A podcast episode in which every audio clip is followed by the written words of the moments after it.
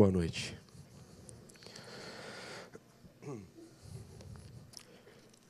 O livro de Reis, segunda Reis, segunda parte do livro de Reis, traz uma história interessante. Em determinado momento, no capítulo 17 do livro de segunda Reis,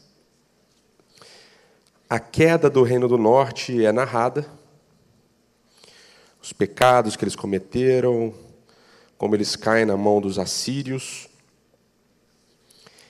E bem no final do, do, do relato, capítulo 17, verso 18, o texto diz assim: Pelo que o Senhor muito se indignou contra Israel e o afastou da sua presença, e nada mais ficou senão Judá. E o verso 19 continua: também Judá não guardou os mandamentos do Senhor, seu Deus, antes andaram nos costumes que Israel introduziu. E ele volta a falar de Israel. Ao narrar a queda de Israel, o narrador apresenta Judá como andando nos mesmos caminhos de Israel. O que você espera quando você lê o relato é a queda de Judá parece inevitável. Israel caiu por fazer isso, isso, isso e aquilo. E agora então Judá vai cair por fazer as mesmas coisas que Israel estava fazendo. Mas a queda de Judá não acontece imediatamente após isso. Por quê? Porque o narrador nos introduz um rei especial, um rei chamado Ezequias. No capítulo 18 de 2 Reis, a história de Ezequias começa. E nos primeiros oito versos, nós temos uma introdução clássica da narrativa real. Né?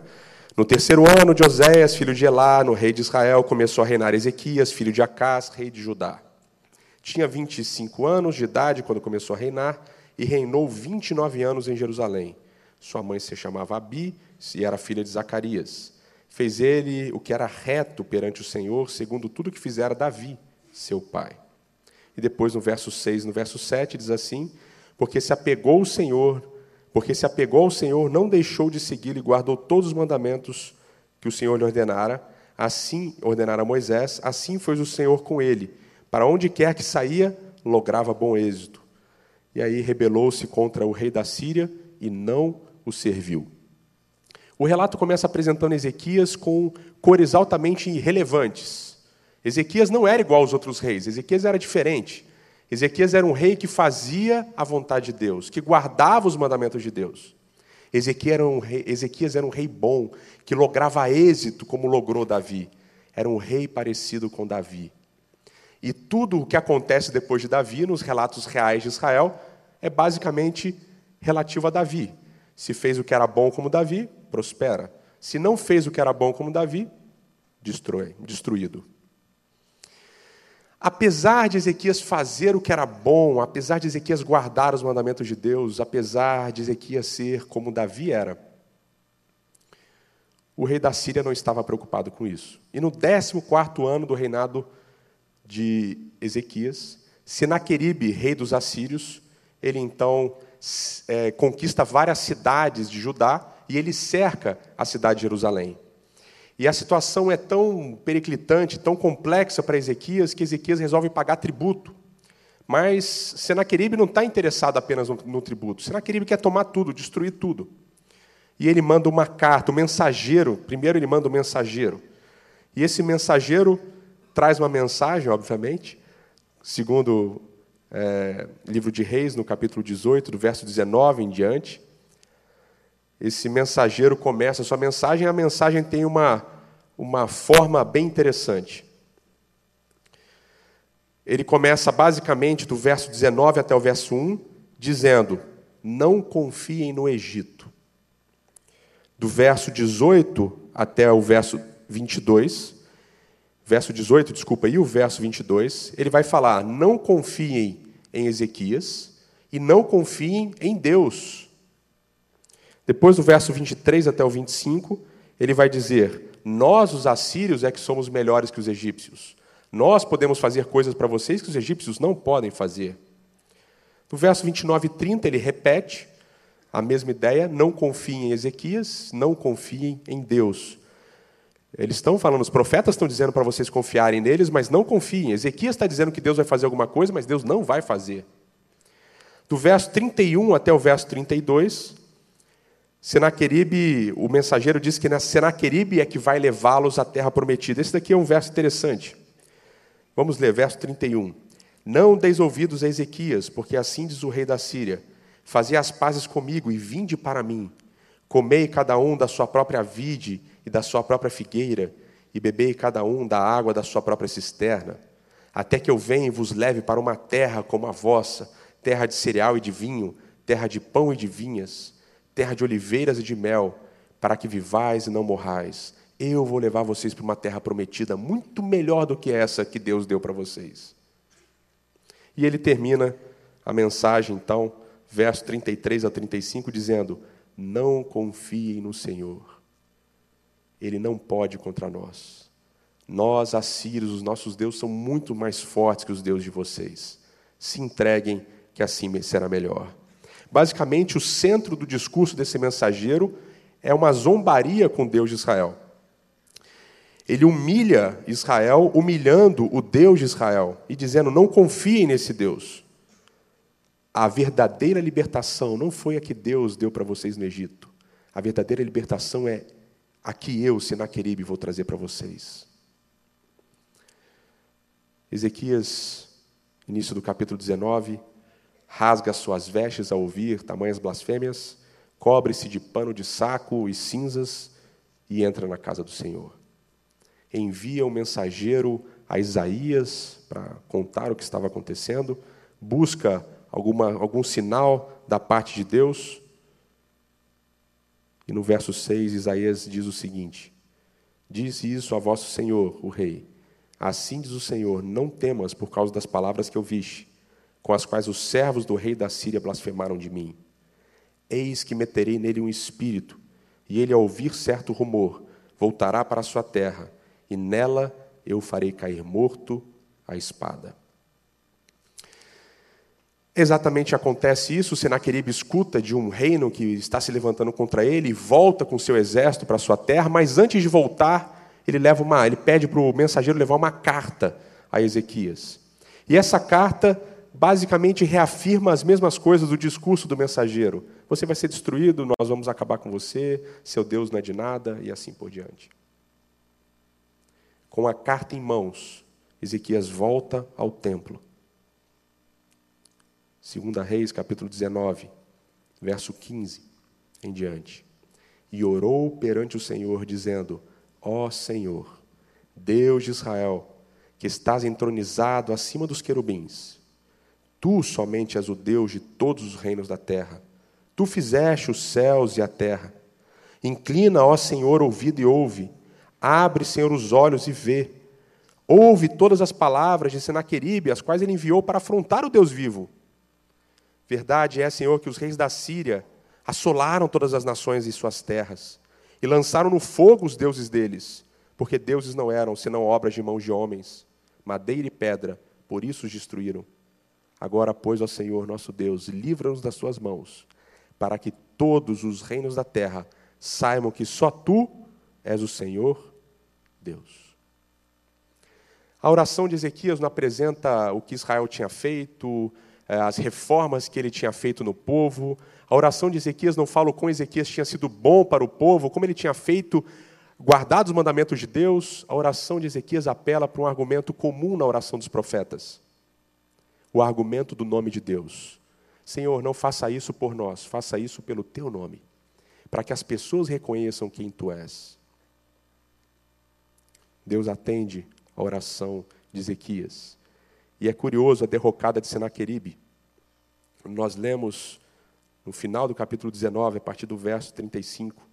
Então, naquela mesma noite, saiu o anjo do Senhor, feriu o arraial dos assírios, 185 mil. E quando se levantaram os restantes pela manhã, eis que todos estes eram cadáveres. Retirou-se, pois, Senaqueribe, rei da Síria, e se foi, e voltou, e ficou em Nínive. E sucedeu que, estando ele a adorar na casa de Nisroque, o seu Deus, os seus dois filhos o feriram à espada e fugiram para a terra de Ararat. E seu filho, Esrar Adon, reinou em seu lugar. O rei Assírio que zomba do nome de Deus, que diz que Deus não é de nada, que diz que ele sim é que vai levar Israel para uma terra prometida. Ele é que vai libertar Israel verdadeiramente. É morto pelos seus filhos, após perder a guerra. E aqui eu queria fazer um parêntese interessante. Ezequias é o primeiro rei, depois de muito tempo, que convoca uma adoração pública, que leva o povo a comemorar novamente a Páscoa. E vocês lembram que na Páscoa acontece uma coisa interessante, conforme o livro de Êxodo. Diz lá que o anjo do Senhor, na noite da Páscoa, passou por sobre a casa dos egípcios, no Egito, e as casas que tinham sangue pintado não fez nada, mas nas outras casas ele feriu. Aqui é interessante, porque a mesma expressão é colocada aqui: o anjo do Senhor saiu. Então, Ezequias comemora a Páscoa e agora Deus dá uma nova Páscoa para Ezequias. O anjo do Senhor sai e mata 185 mil em uma noite e liberta Israel da opressão dos assírios.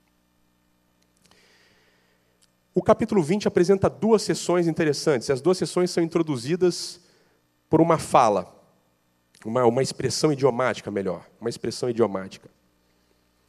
No início do capítulo 20 começa Bayamim Hahem, em hebraico significa naqueles dias, ou literalmente nos dias aqueles. Ezequias adoeceu de uma enfermidade mortal. Que dias seriam esses? Por que, que o autor, o narrador, ele começa com essa frase? Obviamente, a primeira resposta é: ele está conectando essa história com a história anterior. E, obviamente, ele está dizendo que é uma nova história dentro da história anterior. O texto de 2 Reis 20 começa falando aqui da doença que Ezequias vai ter. E vocês lembram mais ou menos da história. Ezequias é, pede um sinal, Deus dá um sinal, e Deus acrescenta a ele 15 anos de reinado. Então, que dias seriam esses aqui da doença de Ezequias? Ora, o início do capítulo 18 diz que Ezequias reinou 29 anos. Deus acrescentou para ele 15. 29 menos 15, 14. Quando que Ezequias fica doente? No 14 ano do reinado dele, que é o ano em que Sinaqueribe cerca a cidade. Olha que situação interessante. A cidade está cercada por um exército incontável. Ninguém sai, ninguém entra. E além da possível morte ao fio da espada, Ezequias fica sabendo que está doente. O profeta Isaías diz assim para ele, verso 1 do capítulo 20: Põe em ordem tua casa, porque morrerás e não viverás. No 14 ano de Ezequias, a cidade estava cercada, o povo de Ezequias corria riscos, e ele estava com a vida dele acabada, doente. Mas assim como no primeiro caso, no caso da sua doença, Ezequias também tem o mesmo remédio, a oração. Ele volta o rosto ao Senhor e no verso 3 ele diz: Lembra-te, Senhor, peste, que andei diante de ti com fidelidade, com inteireza de coração, e fiz o que era reto aos teus olhos e chorou muitíssimo. E antes que Isaías tivesse, Isaías tivesse saído da parte central da cidade, veio a ele a palavra do Senhor dizendo: Volta e dize a Ezequias, príncipe do meu povo, assim diz o Senhor, o Deus de Davi, teu pai: Ouvi a tua oração e vi as tuas lágrimas, e eis que eu te curarei. Ao terceiro dia subirás à casa do Senhor. Acrescentarei aos teus dias quinze anos, e das mãos do rei da Síria te livrarei a ti esta cidade, defenderei esta cidade, por amor de mim e por amor de Davi, meu servo. Disse mais Isaías, disse mais Isaías: Tomai uma pasta de figos. Tomaram e puseram sobre a úlcera, e ele recuperou a saúde. Então Ezequias pede um sinal a Deus: Como é que eu vou realmente saber se eu fui curado? E ele pede que o sol ou ande para frente ou volte 10 graus. E Deus então faz o sol retroceder, a sombra do sol retroceder 10 graus. Dois aspectos interessantes. O primeiro e o mais óbvio do texto é que nos dois momentos de grande dificuldade, nos dois momentos de grande provação, na mesma, nas mesmas circunstâncias em que o povo se encontrava, Ezequias se encontrava. Ezequias recorre ao mesmo remédio. Ezequias recorre a Deus e ora. Nos dois casos, a oração de Ezequias é que causa a mudança da sorte de Judá e da sua própria sorte. Agora, o segundo, nem tão óbvio assim, é a diferença nas duas orações. Na primeira oração, Ezequias ele roga usando o argumento do nome de Deus. E na segunda oração, ele fala: Olha, Senhor, eu fui bonzinho, eu fui fiel, eu fiz tudo direitinho. Por favor, Senhor, me cura. Ele ora colocando diante de Deus quem ele era. E as pessoas acusam essa oração de, de Ezequias de ser uma oração utilitarista, uma barganha com Deus. Olha, Senhor, olha o que eu fiz, etc. E tal. Mas aqui é interessante notar o contexto de aliança que está nesse texto. Quando Ezequias fala, ele fala da fidelidade dele aos mandamentos de Deus, a, a inteireza do coração dele, andando reto. E quando nós vemos a doença que Ezequias tinha, quando Isaías fala com ele, fala que ele tinha úlceras. E as úlceras eram doenças prometidas dentro das maldições da aliança, em Deuteronômio 28 Levítico 26. O que Ezequias está fazendo aqui não é barganhando com Deus, mas Ezequias está lembrando da aliança de Deus. Está dizendo, Senhor, nós temos andado nos teus caminhos, olhe para nós. E Deus se lembra da sua aliança. Deus se lembra da sua aliança com Davi. E por isso age e cura Ezequias. A última sessão da história de Ezequias começa com, no verso 12 com uma expressão paralela à do início do capítulo 20. No início do capítulo 20 começou Bayamim Hahem. No capítulo 20, eh, verso 12, começa Baet Hahi. Naquele tempo, naquele tempo. Que tempo é esse especificamente? Não sabemos, mas provavelmente é imediatamente posterior à bênção que ele recebeu de Deus. Jeremias, recebe, é, Ezequias, desculpa, recebe uma visita de uma, de, um, de uma comitiva babilônica. Eles ficaram muito interessados com a, o que eles ouviram falar da doença de Ezequias, da cura miraculosa de Ezequias, ficaram impressionados com o sol tendo voltado 10 graus e ficaram sabendo que se tinha sido um sinal que Ezequias tinha pedido a Deus e foram até lá. E o texto diz assim, verso 13: Ezequias se agradou dos mensageiros e lhes mostrou toda a casa do seu tesouro, a prata, o ouro, as especiarias, os óleos finos, o seu arsenal e tudo quanto se achava nos seus tesouros. Nenhuma coisa houve, nem em sua casa, nem em todo o seu domínio, que Ezequias não lhes mostrasse.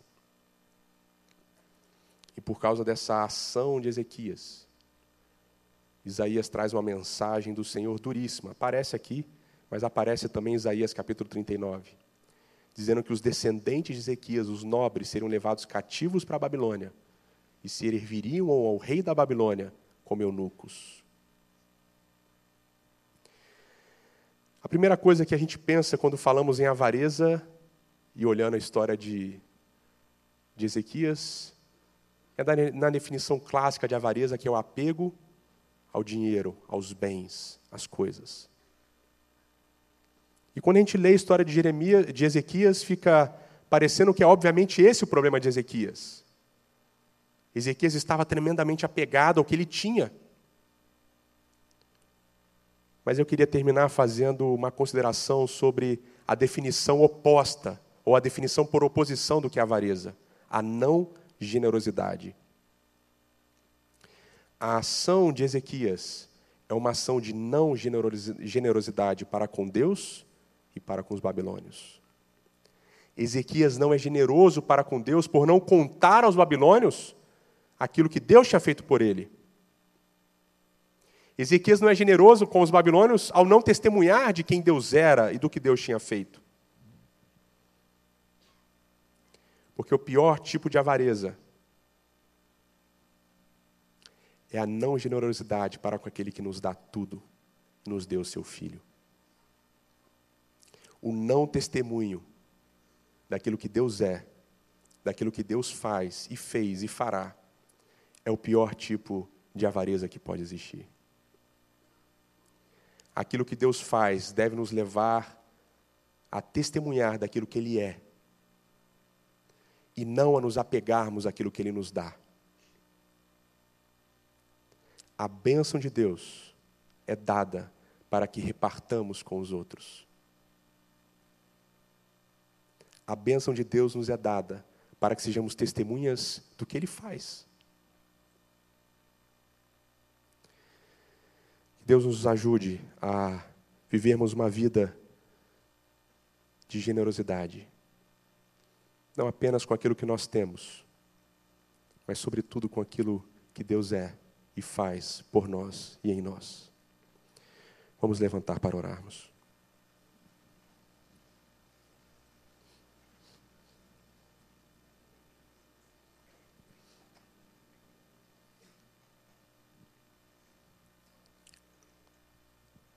Eterno nosso Pai e nosso Rei,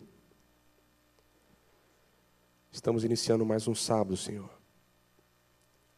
Santo dia. O dia separado por Ti na criação. O dia abençoado por Ti na criação. Senhor, muitas vezes nós agimos como Ezequias. Recebemos bênçãos de Tuas mãos e guardamos apenas para nós mesmos. E quando o Senhor questionados acerca das bênçãos que recebemos, em vez de mostrarmos o doador das bênçãos, nós apenas, apenas mostramos as bênçãos. Senhor, somos chamados a sermos tuas testemunhas. O que significa que somos chamados a generosamente falarmos de Ti e do Teu grande amor para conosco e para com todo mundo. Por favor, Senhor, retira de nós o apego às coisas que recebemos de tuas mãos. E nos ajude a reconhecermos que tudo é teu e que somente em ti somos abençoados. Nos ajude, Senhor, a sermos repartidores de bênçãos. E neste dia, abençoado por ti, que possamos mostrar não horas em que não fazemos isso ou aquilo, mas horas em que recebemos tudo de Ti para darmos aos outros. Te pedimos tudo isso nos méritos de Cristo, que foi dado generosamente por cada um de nós. Amém.